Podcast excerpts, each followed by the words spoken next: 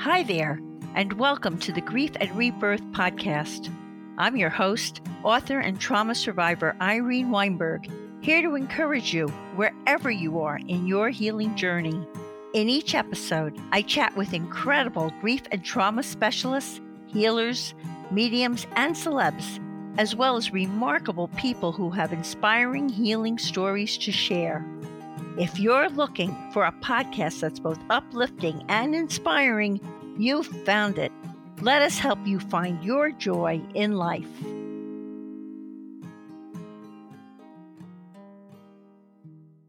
Hi, everyone. I hope this finds you so very well. I'm speaking to you from my studio in West Orange, New Jersey. Absolutely delighted to have this opportunity to introduce all of you to Kate Vosti, a native of San Francisco who will be speaking to us today from Kailua, Hawaii.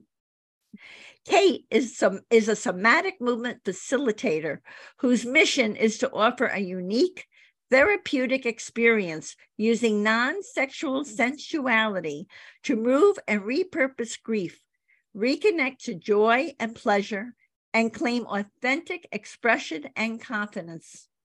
Her work is grounded in a master's in leadership studies, graduate level psychosomatic education, dance and movement medicine, and Buddhist philosophy. And Kate is also an admirable role model for grief and rebirth. Even though her life has been filled with support and opportunities, she's lived through indescribable physical and emotional pain. She had spinal fusion surgery for scoliosis when she was 17 years old and continues to have repercussions today.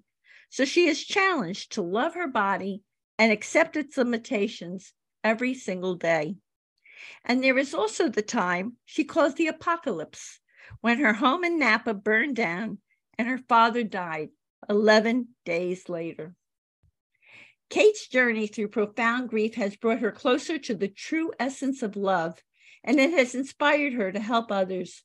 She now firmly believes that we go through challenges to learn how to overcome them so that we can help others who are also suffering.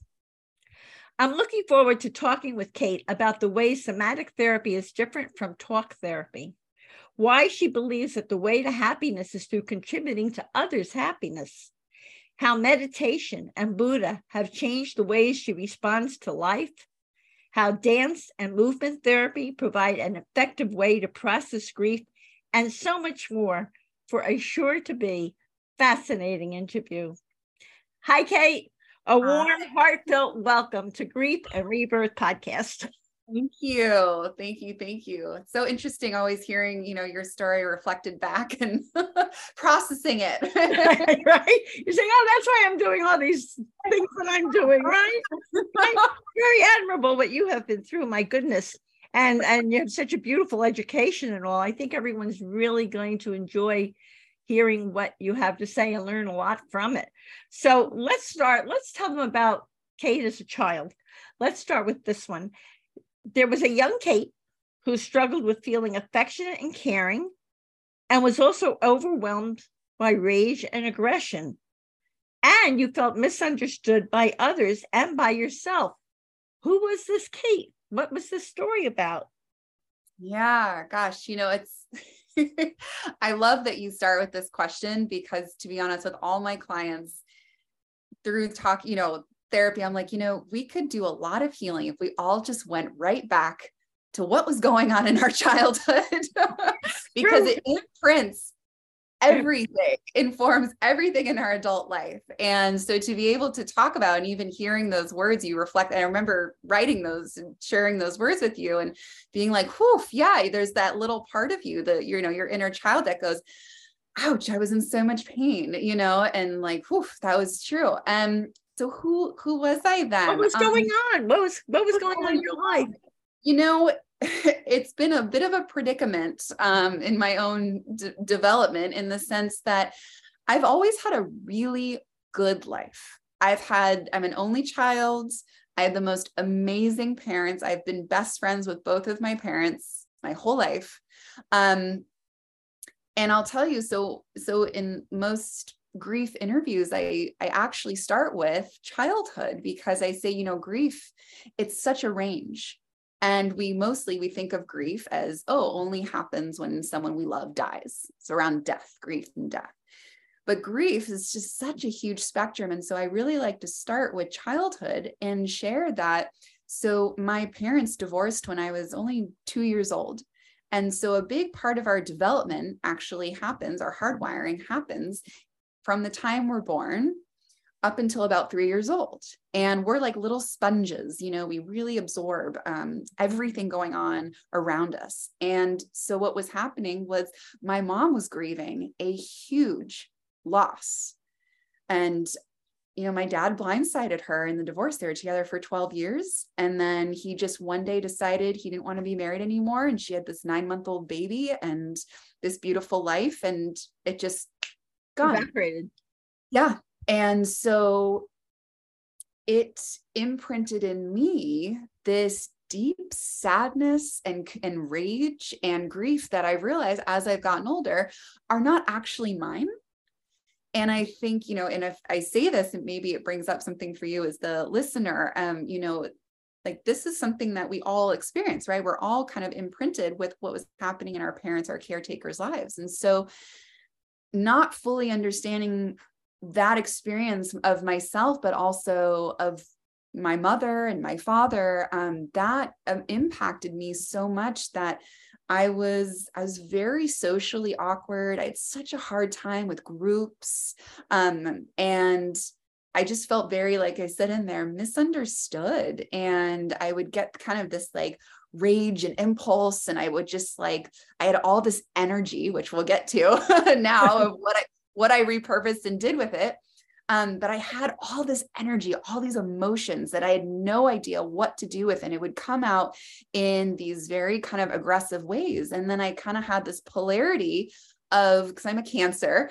And so I'm I love animals and I love, you know, pink and I love soft things and I love people and connection and all these wonderful things. And and yet so there is this kind of polarity that existed within within me that had always just really um, was difficult to I think for other people to understand, much less myself. And so I was like, oh, Kate's so sweet and kind. And then, whoa, like there's this whole other piece. Well, you yeah. know, that occurs to me as I'm talking to you. Your father left your mother when you were nine months old. You might yeah. have been breastfeeding or whatever, and she's holding you, and you're taking in her emotion, her rage, her anger, her hurt. I mean, you're porous, so you so you were taking all of that in. Exactly. Very, very, very confusing for you. Yeah, exactly. And on an unconscious yeah. level. Right, exactly. Yeah, you get it, Irene. So because we're watching, we're you know little sponges, and we're watching facial expression. And if we have someone that's, and we're also such sensorial beings, which is what mm-hmm. I'll also be mm-hmm. talking mm-hmm. about. And you know, we're watching facial expressions, and if that is not matching this felt sense of energy, it's very confusing. It's like, you know, if someone's smiling and is just like, but they're really actually their energy is saying, inside they're I'm weeping. Devastated. I'm devastated. My life is over. You know, it's just, it's like, right. And so that's something we get to kind of take into consideration. Yeah. Wow. Wow. So, wow. Wow. right out the and I'm sure there's a whole story about your dad and uh, I'm sure one day he explained things to you and all of that. And it sounds like you were very close to him. But he, when he was dying, you kept repeating to yourself, choose love instead of fear. And you had a miracle that woke you up and taught you that love is the foundation for everything. So that's another formative moment in your life. You want to tell us about that? Yeah i would say that was the most pivotal moment of my life of my 32 years thus far and um and i will say you know my dad was the married and divorced four times kind of guy and you know that's his that was his path but he was a really good man and supported my mom and i I, you know, was there 100%. Like he's a really, really good man. He just couldn't be married. But, you know, so that was my mom and his process. But he, as a father, he was absolutely incredible. And so we were best friends. He would always say we're kindred spirits, and we we really really were. And I ended up being his caretaker. Um, he was diagnosed with melanoma cancer, and um, for those that don't know, that's skin cancer. And so once it gets underneath the skin, it's grows very very quickly and the the tumors will grow they started on his brain and they would just grow very very big very very quickly and it's it's it's tough and so oh, i was scary and heartbreaking It is, yeah and he um he was so he started chemo and I moved home. I had just finished my first master's in leadership studies in San Diego. And then I moved back home to San Francisco um, to take care of him. And it was about six months of the chemo. And, you know, you just watch this big, powerful, strong, you know, person, guider, you know, leader in your life just kind of wither. You know, chemo is just it's awful. Yeah. And and then to see with what the tumors were it was just it was a lot and so to watch that um happening and then of course um so this moment this moment this pivotal moment um this is where as you mentioned in my introduction so buddhism has been a big part of my life for 11 years and what uh, what I love that Buddhism teaches is a lot about um, is death and and understanding the transitional process of when the consciousness transitions from the body to this other state called the bardo, which is this transitional place before reincarnation, rebirth. And so essentially, I had been doing a lot of practices that were all about the preparation preparation of death for well you for yourself but you can see how you can also apply it to someone that yes. you love how to support them. And my dad was not a buddhist. He called himself an out of practice catholic. He was irish but you know not religious but spiritual. But um i remember being at his bedside and i knew it was the last day because you start to notice certain things and this is textbook they talk about it and it's interesting how it's very true you start to watch certain things happen in the body they you'll start to see they they're look they start looking around the room kind of like they're not really there anymore you know like maybe they're seeing something else.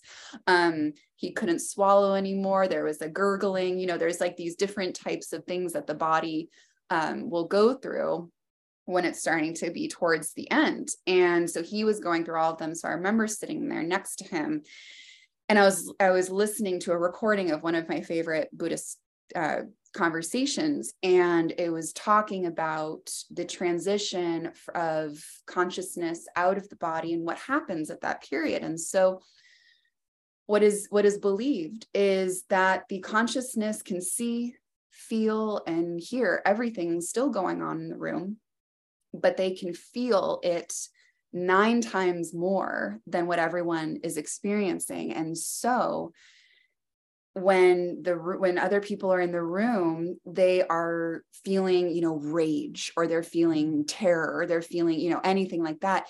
The consciousness is going to feel that like you know extremely more and it's going to uh, interfere with their transition. So if they're so feeling, they're picking up the vibration from other people in the room around exactly. them as they're dying they're everything is heightened like that? Wow.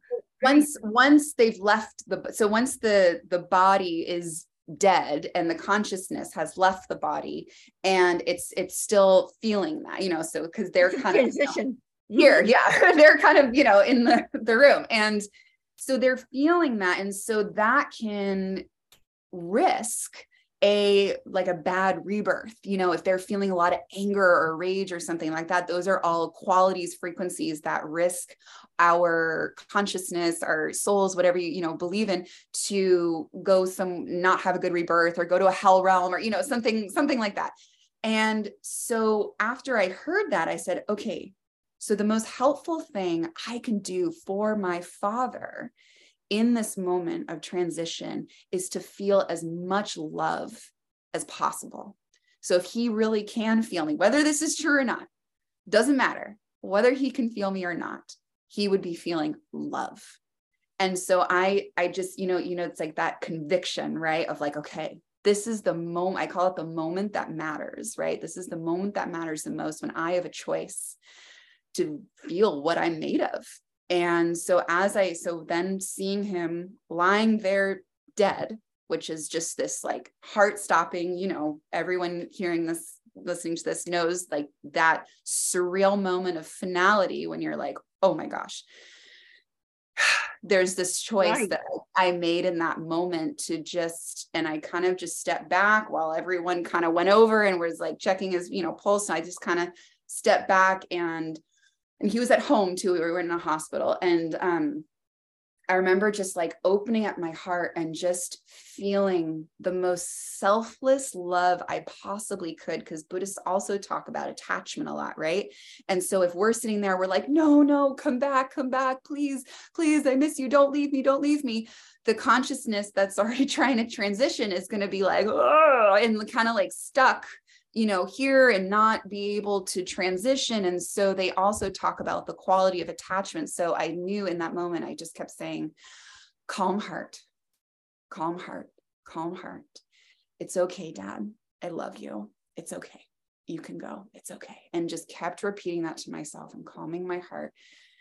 And that was my experience. And I remember my mom came out of the room and she was, and there was some complications with the the way that he died and whatnot. But she came out of the room and she's like, I am so furious. And I was like, it's okay. And I remember just hugging her and holding her and just being like, it's okay, it's okay. And like calming her and being like, okay, we're creating a loving space. It is what it is. This is the reality of the moment. How can we choose love? How can we choose love? If it if it helps dad at all, how can we choose love? So that was my moment. Wow. Yeah. Wow. And you had peace as your father. Yeah. Yeah. And and I'll say just kind of at, and the reason why that then became continued to be so powerful is so our our home my dad's home in napa luck we were supposed to be there that weekend luckily we weren't because we would have died it was so quick and happened in the middle of the night it was the 2017 napa fires and um so our, our house had burned down and then so this was 11 days later that my dad died. And then two days later we went up my mom and i went up to the property for the first time. And it was you know just like covered in rubble right? It looks like pompeii. It's just like it's just it's un, it's surreal. Horrible. again another very surreal thing. And you know my parents got married a loss. So now you've had two losses. You lost your home and you right. lost your dad within 13 days of each other. I mean, my oh dad oh, was God. at home. This was like his, you know, he built it himself. My parents got married there. Like it, this was something that was in our family for so long. And so we, I was walking and something caught my eye. It was, you know, just like the foundation of the house. And, you know, again, like my dad built it. And so, and something caught the corner of my eye in the like cement that was left that was part of the foundation. I kind of brushed some of the ash aside. And in the foundation of the cement was the word love just carved into the foundation of the house. And I remember this moment, I was like, well, I didn't do that as a little, I was 10 years old when the house was built. I was like, I didn't do that. And I know my dad certainly didn't do He wasn't the kind of guy that would write love in the cement. And I don't think any of the contractors or cement pourers would write that in there. I'm like, what a it come from? And so regardless, even if there is some explanation, it felt like in that moment, it was my dad being like, I hear you, I heard you, and thank you. Thank what you. What a beautiful story. Oh, what a beautiful, wonderful, miraculous story. wow. So this so these losses in a way led you home to yourself, which is about love. Yeah. And why do you believe then that the and it brought you to the conclusion that the way to happiness is through contributing to others' happiness. Why did that lead you to that conclusion? How did you find yourself feeling and knowing that? Right. Um, well, again, Buddhism. Um, and you know, the Dalai Lama, he talks a lot about if you want to experience happiness, contribute to others' happiness. And in the the fog of grief that we all know so well, you know, and when everything, you know, you feel like you're living in an alternate reality, everything is just foggy, it's just nothing makes sense. Nothing feels meaningful, right? It's almost there's this meaninglessness, right? When we're faced with death and all these things, we're like, what is the meaning of life? Like, what's the point? And I remember asking myself at 27 that so much. I just finished a master's program, but I was kind of like, well, I, I don't know what I want to do. I'm just so lost. You must have been in such limbo. Yeah, like, I it was everything that was happening to you. Right. Because my dad was, you know, such a big part of my life at 27. And I know that, you know, not necessarily a lot of people have, but I was there for every moment and we were kindred spirits. And I felt like a part of myself had just was just gone and I didn't understand. And this meaninglessness was just overcoming me. And I remember this kind of this voice that's at some point during the fog kind of saying like find your wound find your purpose mm. and i'm like okay and then through that kind of this like kate like you are going through all of these things in or like the meaning of life not just kate specifically but meaning of life in general to go through these things to figure out how to overcome them so that you can help others who are also going through it because we are never alone in our suffering. Everyone is suffering. And one of the most you know poignant things about grief is the isolation and loneliness. But the truth is is like we are all going through this. We all lose people we love you know? And so we think we're singular but we're not. Other people are all going through iterations right of what we go through and some a lot even a lot worse god forbid but it's a fact yeah. and i want to ask you you call you say you had a wound you had a wound of painful judgment and a refusal of self acceptance. And so this changed you also. You want to tell us about that? Yeah, sure. Yeah. Let's go into the. I love it. Let's just do it. Um, yeah, you know, I mean, I'm gonna be honest and say, like, you know, who who doesn't have a lot of self judgment, right? I mean, but this, but the, was this taking place before you found love in the foundation? I yeah. mean, did finding love in that foundation start to shift your perception about yourself? Are you starting to give yourself self love and self acceptance? Yeah. Is that a pivotal moment with that? Yeah, I, well, I would say it wasn't actually my self love journey didn't happen at that moment. That was a little bit more of kind of like bigger love, you know, that there's, you know, spirit and matter and death and life and rebirth. And that was kind of the big, like, universal of like, whoa, love is the highest frequency. Love governs everything. The only thing that matters at the end of this life is love and how we can cultivate that vibrational frequency through us in so many so many different ways. But then recognizing a few years after that it was actually during quarantine. During quarantine. Not that, not that long ago.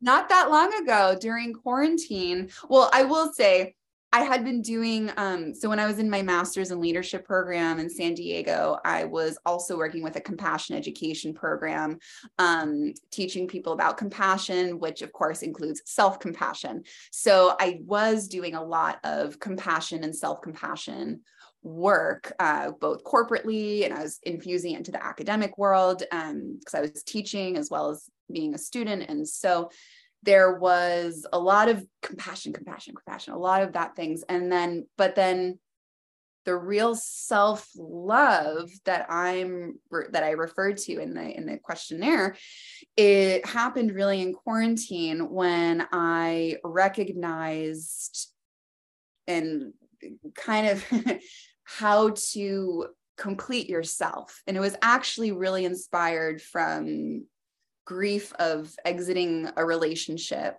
but it was the first relationship I had gone through after my father's death. And so it brought up a lot of just the masculine, right? The masculine, like this archetypal masculine of safety and security and, you know, protection. And so when you, when my father being the big security and protection and guidance, you know, in my life, has left and then you know noticing how it shows up in romantic partnership after that and kind of going oh oh and then that not working out and then being like you know noticing within ourselves wow how am i going to do this? You know how am i going to be with this? How like what is it going to take to truly love and love myself and take care of myself and show up for myself and not depend on someone else. someone else but not only that if you're going to become a healer were you conscious of that? Yet because you can't really become a healer to others unless you have self-love for yourself right?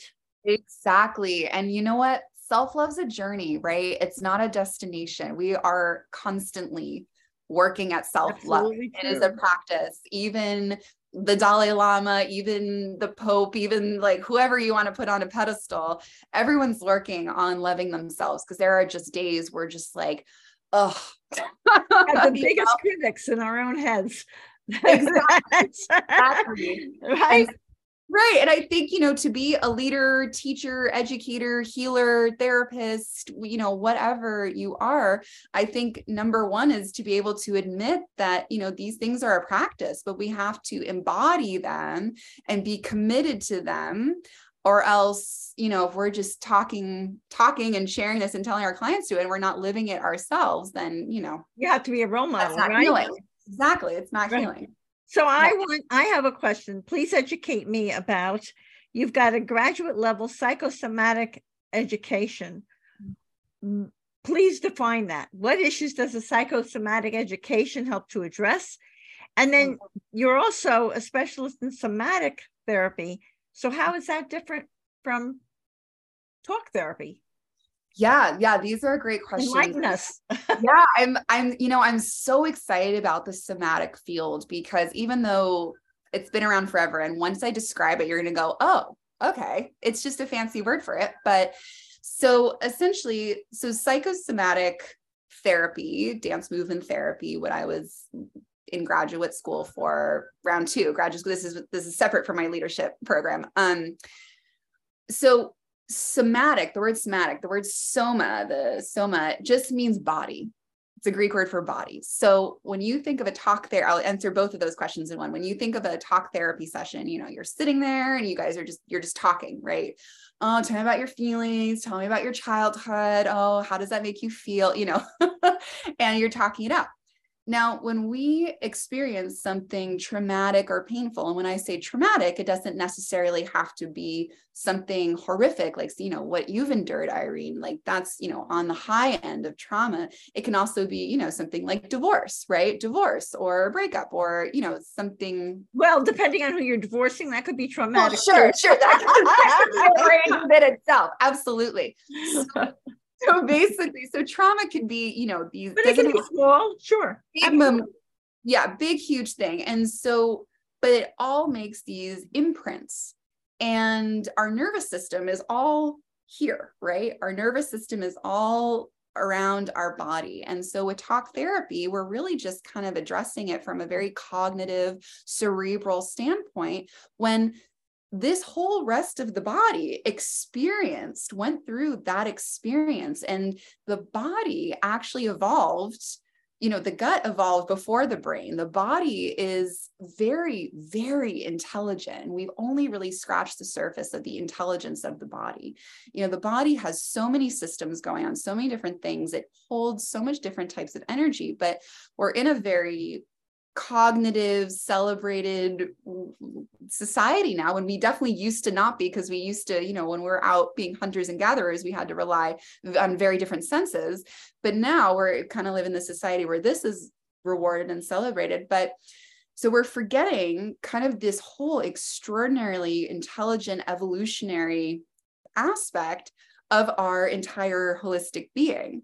And so you're so, talking about the body mind connection right? Would you yeah, say? Yeah, yeah. So that psychosomatic is mind body connection essentially. So we're bringing the body into the therapeutic conversation. When so in a talk therapy session, they go, Oh, so how do you feel about that? In a somatic therapy session, they go, Okay, let's close our eyes, breathe in. And when you bring up this memory, notice where in your body you feel it. Most people go, oh, you know, maybe I have like a tension in my chest or oh like a tightness in my stomach or oh, maybe i have pain back here. So then we would go into that part of the body and we would start to explore it a bit more with sens- with sensation the body speaks the body's language is sensation. So the body speaks through sensation. Maybe there's some symbology maybe there's colors maybe there's texture. So we're using a different type of language system but what's so phenomenal about it all my clients I, I end up calling it accelerated healing even though we're not going any faster faster. My clients always go, I have worked through more than an hour of therapy with you than I have in a year's worth of talk therapy because the body has so much, it stores our emotions and our memories. And so when this energy, which is emotion, motion is energy, these memories get trapped in our body, it causes all these other ailments physical pain, hormonal imbalances, disease, disorder, all of these things, most of them can be traced back to repressed emotions in the body. So a lot of people and not you know i'm not a i'm not a physician in any way but i would imagine that a lot of people who perhaps they have autoimmune d- diseases or different things going on in their bodies could be from repressed trauma at an earlier stage in their lives Yes. And the body remembers. Yes, absolutely. Yeah. In in addition to working um, with people with grief, um, death grief, um, I work a lot. I've worked a lot, especially in my grad program, with women who are survivors of sexual assault.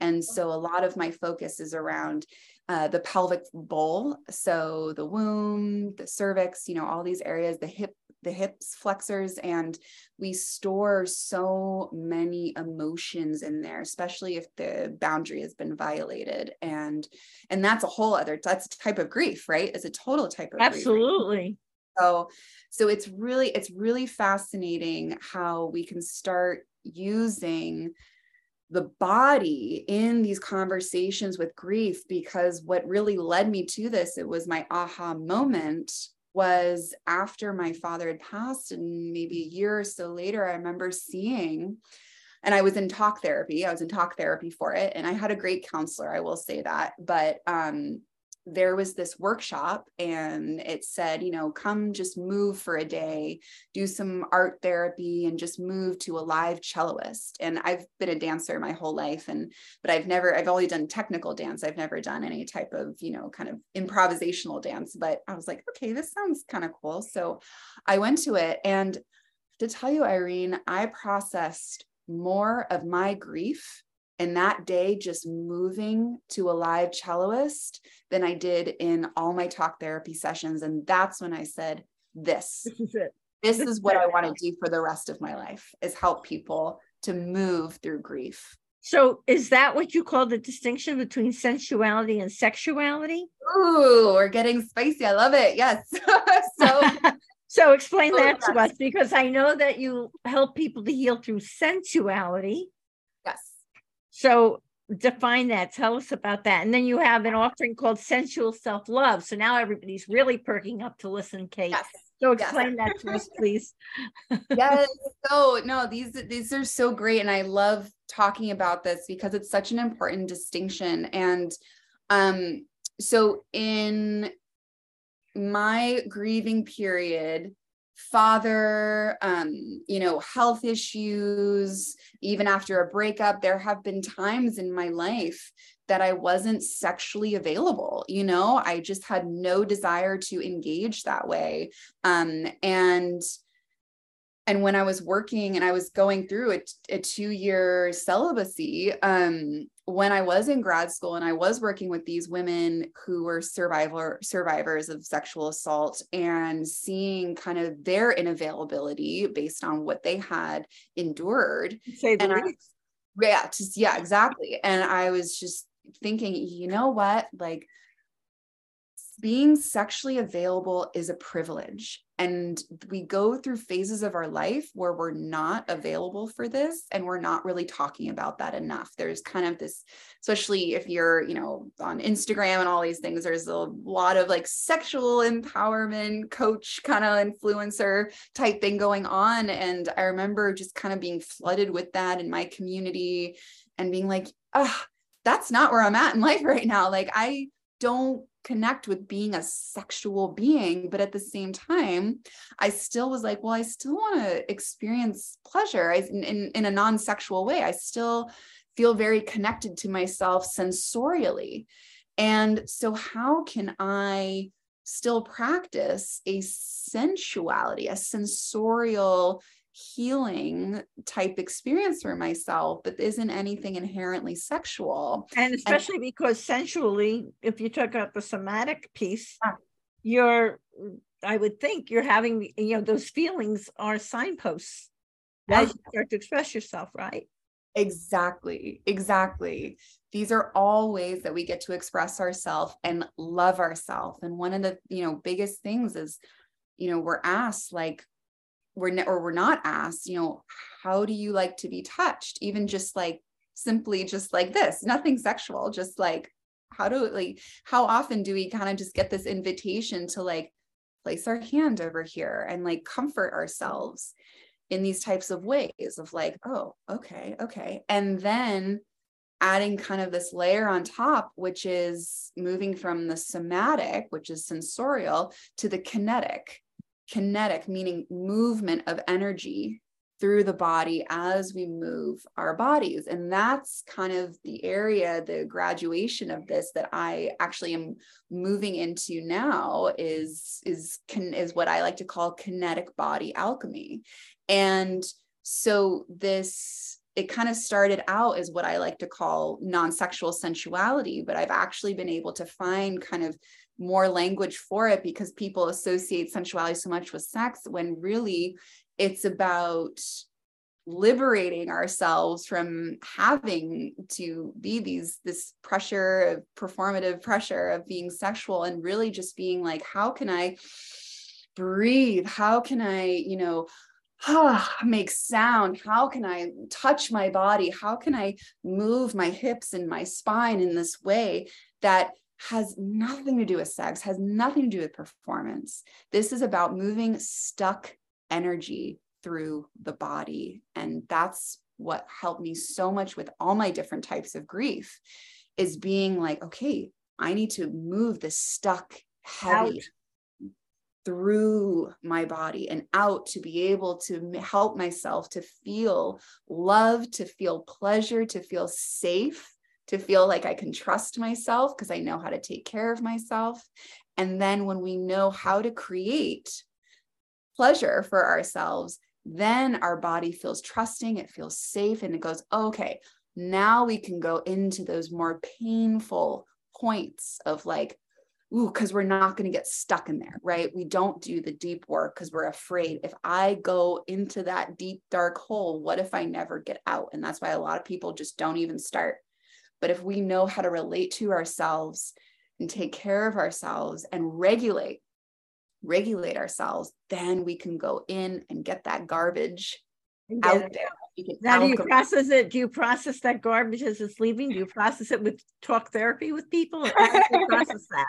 There's a whole, yeah, there's a whole technique that I do that I created myself. And um essentially it's it's taking different parts of Buddhist practices um, and uh, visualization. I work a lot with like colors and light and visualization processes, allowing people to um, you know, like I mentioned before, color, texture, things like that, and helping it to literally imagine it leaving the body or moving the body in a certain way that allows it to release. And it is so effective. It every every single time I have a first session, I'm now doing in-person sessions now. I moved to Hawaii, but most of my clients are virtual. But every time Wait, how do you work with them yeah. virtually? So oh yeah them for movement and all that and i know you also um, have a rebirth retreat so tell us how you work with people okay. online with that tell us about your oh. retreat and then i have another good question for you yeah okay so um virtually. So yeah, I mean a lot of my work isn't hands-on. So I'm not I don't consider myself like an energy healer. Um I don't work with Reiki. I'm not working with other energy. I'm what I'm doing is I'm helping you to understand how to move energy through your own body because I truly believe in the power of self healing. You're a facilitator. You're a facilitator. Exactly. So, which, you know, it's kind of like the proverb, you know, teach a man to fish, right? And right. so so i'm there holding you and guiding you kind of through this process. And um, so that's why it works virtually just as effectively. The only thing that i prefer in person that's just kind of like the added fun but it's not like oh in person is more effective than virtual. No it's the exact same work but i like to do some hands-on you know sensorial experience for clients in person which is just kind of an added bonus.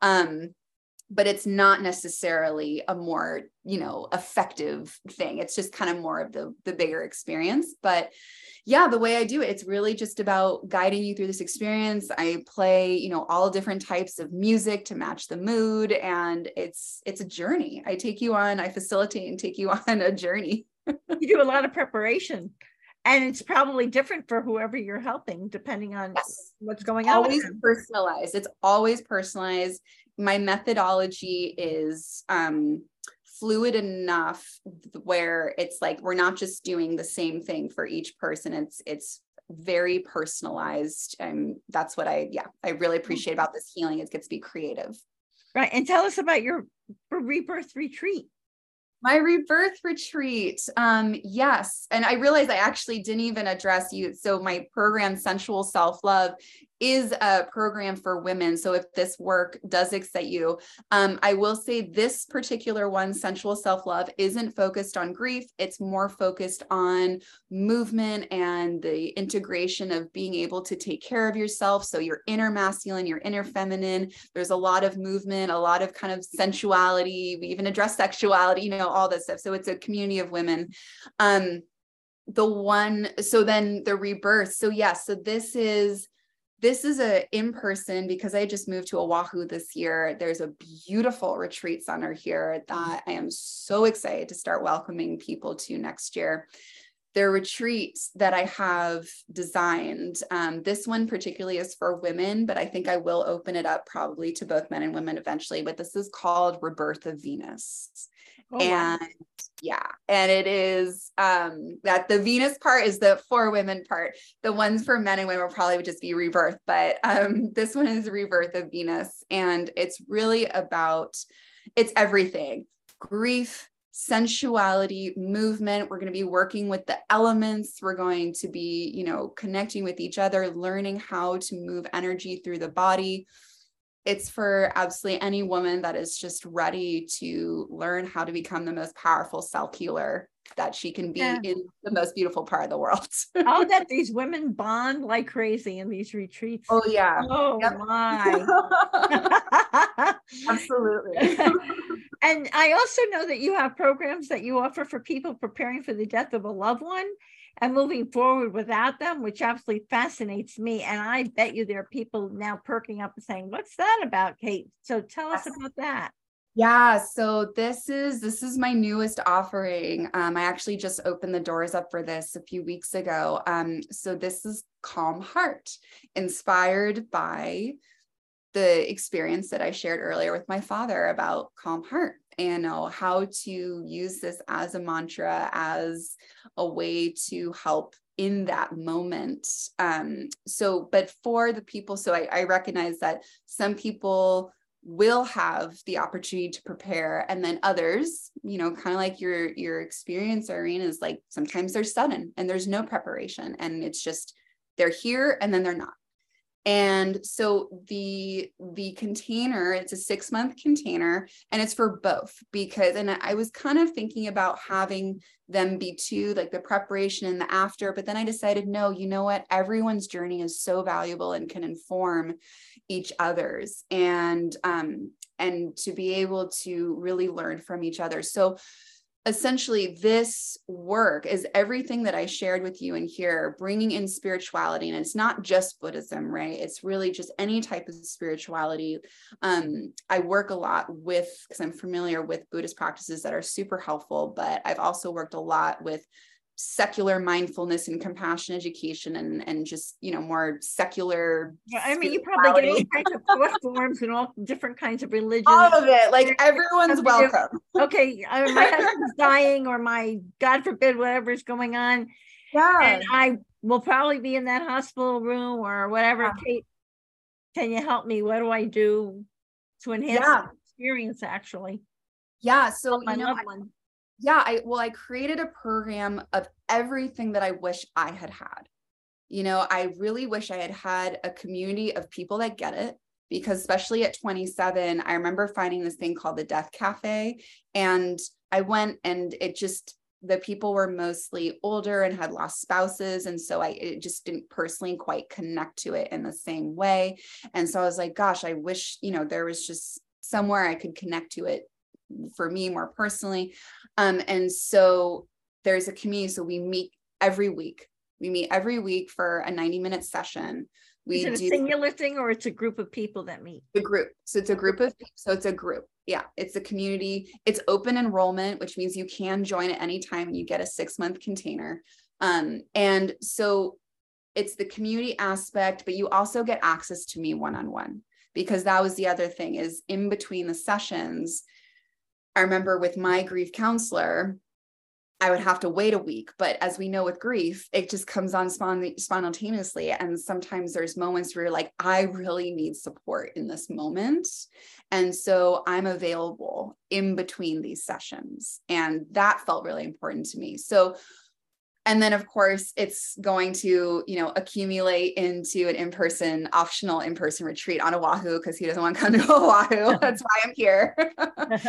So you know and it's and all those things. Another thing i did want to specify is when we are in this early states of grief even just the the work that i do with sensuality does feel a little bit too much. So we this isn't about we're not going to be dancing and moving um quite that quite that much on the weekly calls, you do have access to my monthly virtual drop in called Moving Emotion.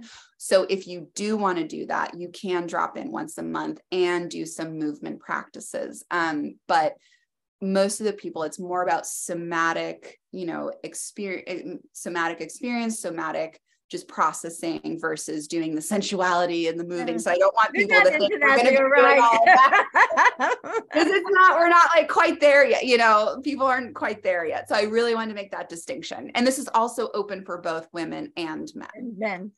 And you know, we're talking about doing so much healing on a somatic level of trauma why is it important for people to heal that? Why shouldn't people just stay with all that trauma stuck in their bodies for the rest of their lives? Why, why are like the, the whole purpose of this podcast is encourage to encourage people to do their healing work. Why, what is the Kate reason that people should do their healing work? Of course, I want to just say, well, if you heard anything I've just said and it doesn't sound good. No, but but it's it's really I think what it really comes down to is you know there's there's life after grief. There's life with grief. There's grief. This is what I want to say. Grief the frequency of grief, most people think, oh, grief is this yucky, horrible, heavy thing. And yes, that can be the experience. But if we think about it, what's actually underneath grief is love. Grief is love, right? We wouldn't be feeling grief if we didn't feel love. Right.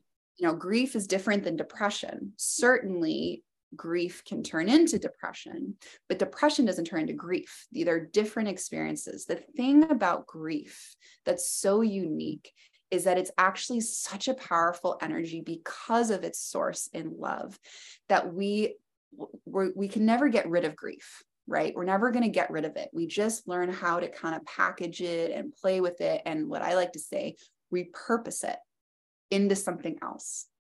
And so why well, look at you and me. Look what you're doing and look what i'm doing. We've both exactly. repurposing it through helping Absolutely. others right? Like that's the only thing. At the end of this life, if, if we think that the end of life is really, it's all about love, right? It's all about love. I hope you, I hope if you take anything from this interview, just remember that the only thing that matters is love. And so if we can just work every day to finding how to match our frequency to the vibration of love, the quality of energy in our body, the quality of our mind, all about love in all of its different forms, then then we're going to live a happy life. So, when we carry these things like trauma and these painful emotions in our body, it's affecting our frequency of love. And of course, the thing that's going to heal those parts though, the parts of us that are holding on to rage, right? Like like I said, rage is a little kid or whatever, that are holding on to rage or jealousy or sadness and sorrow and all of these different uncomfortable emotions. The thing that's going to heal all of those is love. Is self-love is taking care of ourselves, knowing how to meet our needs that weren't met when we were young, or needs that we can't expect others to meet, that we have to learn how to meet on our own. And then, of course, also to find and surround people, surround us with people that know how to love us so that we can truly open, soften, and receive love. Would you say that healing removes the blockages to love? Yes. Right. That only thing that's blocking us from love are the barriers that we've created somatically. It Makes total sense. To protect. Yeah. Absolutely makes so much sense. And how does your mantra, find your wound, find your purpose, lead to finding joy? Yeah. Well, not much else, as I've said, not much else makes sense in this life, but finding love, helping others, and becoming an alchemist, right? Transforming our wounds into wisdom. And we're all looking for purpose, right? There's no one on this planet exempt from wanting to know we matter, that we have a purpose. And if we can't find out what that is, this mantra of finding our wound is checking in of like, well, you know they always ask kind of like in these big like apple and you know all these big companies like you know well what's the problem? What's the problem right? We start with like well what's the problem in the world? And how can we fix it right? We're trying to think of it if you want to think of it from a logical mind like what's the problem and how do we fix it? Well we can tune in with ourselves and go okay what's the problem? How do we fix it and knowing that that's going to make all the difference is when we are able to be free and to alchemize that. And that's going to help us connect to purpose, to our purpose. That's beautiful. It sounds like the bottom line to everything is to uh, free yourself so that you can love. Yes. Right. The foundation. Yeah. Well, and to bring it the full circle, the what that moment when I saw love in the foundation of the burnt house. Beautiful. It was that love is always there, no matter what, no matter the disasters that happen. Love is the foundation of everything. That is beautiful. That Even is, when can't see it. that is beautiful. Kate, wow, that's beautiful. Thank you so much for encouraging people through dance and movement and through who you are, truly, to heal and find the unshakable love at the core of their beings. Thank you for being the incredible role model that you are for grief and rebirth. And I thank you from my heart for this insightful and fascinating and wonderful and heartwarming interview today. And here's a loving reminder, everyone, that you can see the show notes and all grief and, grief and rebirth podcast episodes on ireneweinberg.com. And make sure to follow us and like us on social at, at Irene S. Weinberg on Instagram, Facebook, Twitter, and if you're watching here on YouTube, be sure to click, click subscribe below so you'll never miss an episode. I want to give you a, a real heartfelt thank you so much, Kate. And as I like to say, to be continued, many blessings. And bye for now.